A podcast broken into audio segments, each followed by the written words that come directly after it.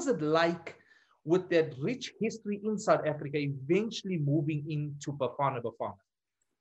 Yeah, very interesting that uh, one thinks back, and I want you to think about it. 1981, turning professional, 12th eh, of April to be precise, and 1992, on the 14th of May, we played that first official international match against Zimbabwe in Zimbabwe. 11 years later. 11 years later. But then you can imagine what was happening in those 11 years.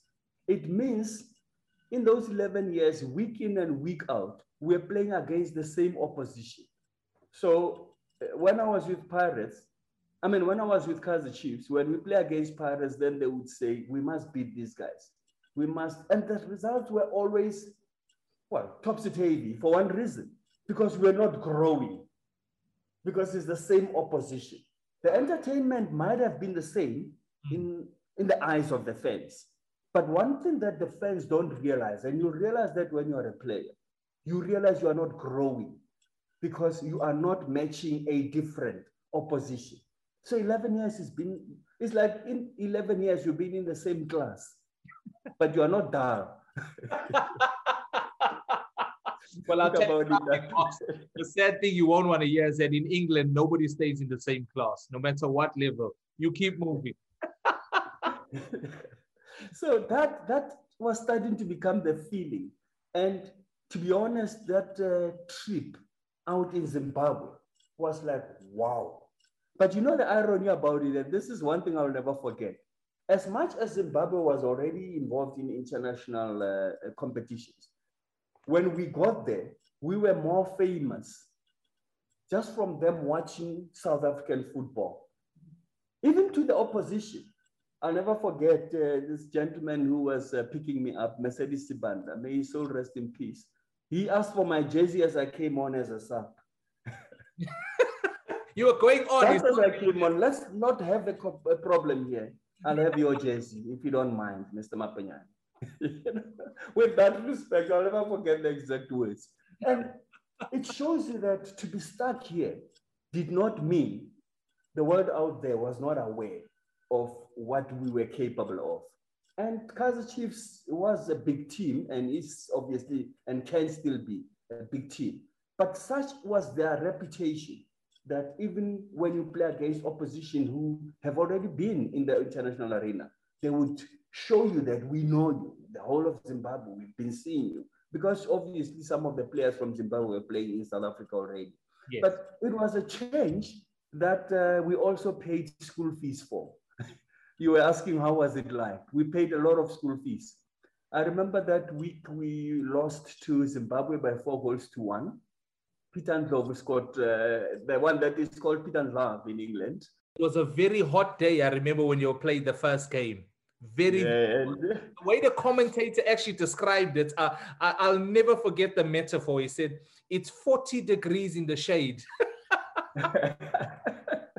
yeah, that's what those are the things that one was missing when he was playing at home. You know, you go out and you realize, wow, it's different out here, you know.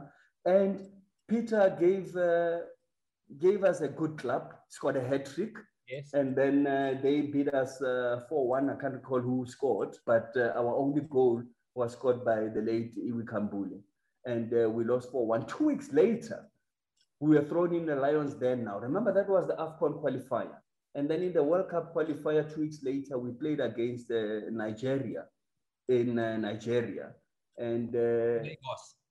in uh, Lagos. Yes. And uh, they beat us 4 0. And we spent the whole of the sort of dignitary introduction, not looking at the dignitaries, but looking at our opposition how big the guys were, and you know, our eyes were opening all the time. Man, we lost that game from uh, from the from, from the hotel. By the way, I, I wonder if uh, anybody has shared this story with you. So the late Stephen Keshi, yes. we are sharing the same hotel with them, Bafana Bafana. Yes. So one of the strikers, the late Bennett Masinga, was uh, in the in the lift. We were coming from breakfast So I happened to be walking with Bennett. You know how it is. Strikers walk with strikers, whether you like it or not. You know, defenders walk with defenders. Yeah. So as much as we work as a team, but you're always closer to the one you work with on the pitch. Yes. So, and that's the secret that most, most people don't realize and don't know, you know, because you're common with something, you know? Yeah. So they think you are enemies, by the way. So you get to, we, we got to the lift from the breakfast uh, room. Uh, Stephen Keshi, big as was, almost touching the roof of the lift. He looks at him, not me, he looks at him, my teammate, who is already in the starting lineup. Remember, the lineup would be announced maybe a day before, a night before. And he says, uh, Oh, so South Africa. I say, Yeah, yeah, South Africa. You know, we were in, wearing uh, the tracksuits, Kappa tracksuits those days. I'll never forget. The best Bafana kid ever, firstly, in my opinion. so he says, uh, So, oh, so I answered that uh, we are Bafana Bafana. Yeah, okay, yeah. So and we playing them the same afternoon. So he says, so, and you, are you the ball boy? He I thought that was arrogant, but he was asking innocently. I say, no, I'm not a ball boy. I mean, already we lost that game. Eh? Those are the memories, and we learned the hard way. And from then on, we turned the corner. We knew what was expected at that level, and uh, we became the force to be reckoned with, and ended up uh, sort of glorifying the national team. 1996, you can recall. Yes. So you start somewhere, but if you want to learn, you're going to pay the school fees, but then you also have to rise. And when you rise, somebody must pay the price. yeah, and that's what we did. Now, Marks, all this is going on. Huge clubs, national team, but then you almost you're coming towards the end of your career and then you eventually go into the broadcasting part. Were you preparing for that? How did that happen? Because, and I say this, players really struggle after their careers. Yeah, in fact, uh, interesting enough is thanks to Gary Bailey. Gary Bailey was playing for Manchester United, if you can recall. And then he came to South Africa, joined Kaizer Chiefs 1988. And uh, when he got to Kaizer Chiefs, he was a motivational speaker because I think he was also working for Radio Manchester. So he was working as a motivational speaker at various countries. So when he was talking about uh, your Birmingham and uh, your Old Trafford and the London Derby as a motivational speaker, at uh, various occasions, the you tend to lose the other side of the audience. Let me be precise and say the black audience, yeah. because it's like we don't know what you're talking about, you know. Then, because also it was only recent that uh, the country had television. Remember? Yes. So then we had to. In fact, it was requested to just balance it get somebody that can be appealing to the other audience. And then he approached me. But I thought I wouldn't do this because uh, I'm a shy boy, you know. I was very shy, to be honest, yeah. And I always preferred my body and legs to do the talking. And then you think, this guy, after scoring, he can't even say anything. It's just not, it's fine, you know. and then he says, no, but this has to change. And then I had to attend classes together with him, him guiding uh, of uh, motivational talks. And then I became a motivational speaker. In no time, it became a full-time job. And because I now enjoyed that, then during interviews as a captain at the time, and it was easy and everybody wants to talk to me because they want to talk to the captain. And then I thought, in two, three years, I must be out of here.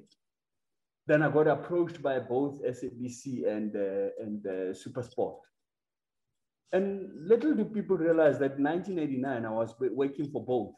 I would do the coverage of the Bundesliga on Fridays afternoons. And then Saturday, I would be on air on SABC TV. Oh, no contracts between the two. You just. Oh, so I was doing the Randburg and the Joburg, Auckland Park and Randburg uh, together. And then came the real rules that you cannot work for opposition. Now we're talking identity. And that's when I end up uh, or ended up working for SABC because then also I had to make a choice. Those days, not too many people had decoders. Yes. So I had to go the route where there is more viewership and where it's a national broadcaster because I thought maybe I played for two teams that have really been symbolic in the nation and uh, also the national team, you know. So why go in a corner where people don't access me? And that's how I got to be there. But also, one thing that one is not aware of is not only television, I was also on Radio Metro. I was working on Radio Metros doing sports updates in the mornings. And then either in the evenings, I had a show, a talk show. So just running around and busy all the time. But it was always what, taking a lot out of me. But people complain about things taking a lot, but it was also bringing a lot for me. you know, let's be honest. You know, you can't just work and not be paid. No, you know? not 600 rand. no, no, no, not 600 rand. I, I will, um, you know, now with listening to your experience, listening to your experiences, and um, listening to the motivational side, did you never not think, listen, management may be something I could transition into as well? Yeah, in fact, uh, the transition from football to being an analyst was also something that I liked and liked for one reason because you're not coaching 11, 23, or 35 players, depending on the number of squad. You are coaching the nation because you are on a national platform. It's yes. things that you have gone through. And this one of being a team manager, as it's called outside South Africa, and uh, commonly known as a team manager in England, mm. is that uh, I had a challenge. Remember, I spoke about the human element earlier, where I say when you're a footballer, there's a human being behind this footballer who may not be in the best element to become the best that he can be today. But unfortunately, he's got to because the fans are here. And then at the end, I thought 18 years of being a professional player, if I become a manager, it simply means, and think about it, it means that for the balance of the life that I will live, at what, 36 when I stopped? It means if I push now from, let's say 40 after four, three, four years of getting the badge and one, having the appetite, it means from 40 to 70, 80, I shall have just been going to the grounds and also going to the hotels and being with the team. You've got to be with the team. And I thought, nah, I think I need to change and uh, see life differently. Still love what I have been doing over the years, but still see life differently. Because one thing that people don't realize, it's not what you do that you are made to be. It's what you aspire to be that you can be, if you know what I mean. Oh, what you aspire to be that you can be. But if you put yourself in this cocoon, in this cotton wool, you will belong there and grow in that cotton wool, you know? But if you say, let me see what's out there, you'll realize that you are enjoying everything. And the interesting thing is that, uh, you know, Courtney, when I said to you, uh, sorry, sir, can we talk about uh, this uh, building that uh, we need to construct, that is in construction? And the guy says, yeah, but uh, Mr. Maponyane, don't uh, do what you were doing in uh, the game, eh? breaking the rules and all that. So what I'm saying to you is they will always think of the game, the game. You are not going to be forgotten. That background, I find it so funny that even if you walk in there and say, I'm your dentist, Dr. Marks Maponyane, the guy said, uh, Doc, uh, don't go through my teeth like you kicking the ball. because that reputation will never be taken away from you. Identity is set. That identity is set. So that is why I say to you, it's not about one chasing the identity by staying in the game. It's just doing something different. But the love is still there, and other things can still be done. And that is not the only thing, especially when you can. You know, when you can't, that's when you now get stuck and get frustrated because there's this thing that you keep knocking on the door and it's not opening. And that's when you end up saying to people, Don't you remember me? Can I teach you how to score like I used to score? It shouldn't be like that. Mm. You know, it should be a demand that you say, Let me meet this demand, you know, but don't force it. It will come, it will happen. And if it if I see it coming, if I see it happening, or if I see it on the horizon, I'll think, you know what? If not, why not? you know, let me just give it a go. And because I'm giving a go something that I'm not foreign to, you know, something I'm used to. Unfortunately, not only used to, but still doing week in and week out on radio and still teams. And in fact, you get, you come there better packaged in terms of knowledge because you've been studying different uh, teams in the same league. So when you walk in there, you walk in there knowing the plan of your your your, your potential uh, opposition. Now you spoke about educating the nation in terms of football as an analyst. So let's it continue education uh, educating the nation. Where to next for Bafana Bafana, Mr. Marks Maponyane? That's a big question. You know why, why I say it's a big question? You can recall that uh, every time when they walk onto the field, including 2010, by the way, everyone is still talking about the class of 96. Mm. But we can't be talking about the class of 96 continuously. We need to turn the corner and say, can we have a class of 2022?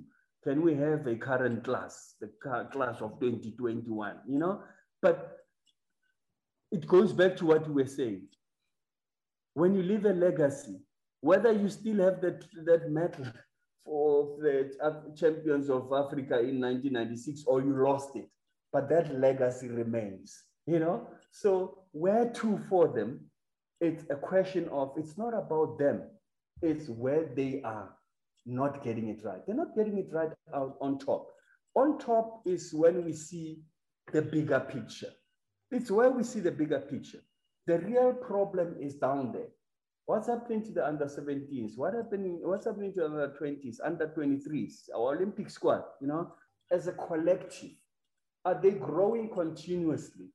You know how it worked with, uh, or how it's still working with, uh, what is it, uh, Germany, Spain, all those guys, they all come up together. Your Kimmich of this world, your Sane, and all those.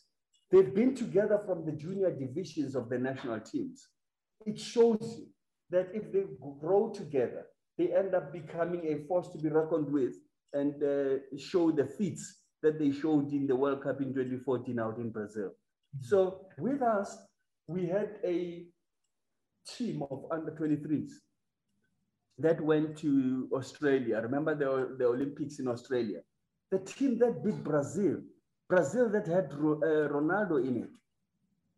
And that team in 2010 were only left with one player, Belle Nomvethe. You know? And you say, guys, why were you having these guys there? Yes, you had those guys there, but you don't have them now because you had the 23 year olds, you had the 24 year olds, you had the 21, 22 year olds. No, play the 20, the 17 year olds in the under 23s then they gain experience because you have future for them. You have an objective, you've got a plan. And it hasn't been happening. And why it hasn't been happening, that might be your next question. It's because we want instant results. Lose in the under 23 tournament with your 17 year olds, but you are building the giants for the national team, the senior national team, and for the under 23s. You could even win in the Olympics. The confidence is high. That's what they've been doing all these other countries that I've mentioned, and including in their women's section. They've been doing that. Now our priority is left with Banyana Banyana.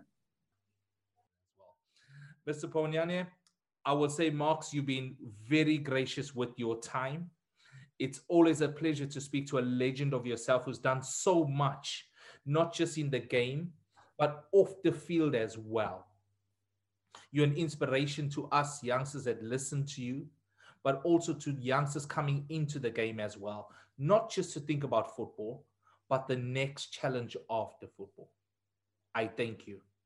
Courtney, thank you very much for inviting me. No, it's my pleasure. And before you go, I've just got three quick questions to ask you. Why do you love football? I love it because uh, it will always give me that element of surprise. And I always liken it to life. Don't take anything for granted. Don't say this is going to happen. The worst can happen and you've got to accept it. And you learn to accept, especially when you have the love for a particular team. You end up saying, but there is a possibility that they can lose. When my expectations are high, they can disappoint. So the lesson that I learned, and that's why I love football, is that in life, don't expect, but always open your mind to anything that can happen because there's nothing that is divinely made for you. Number two, the best place you've ever played football. Best place ever played football at?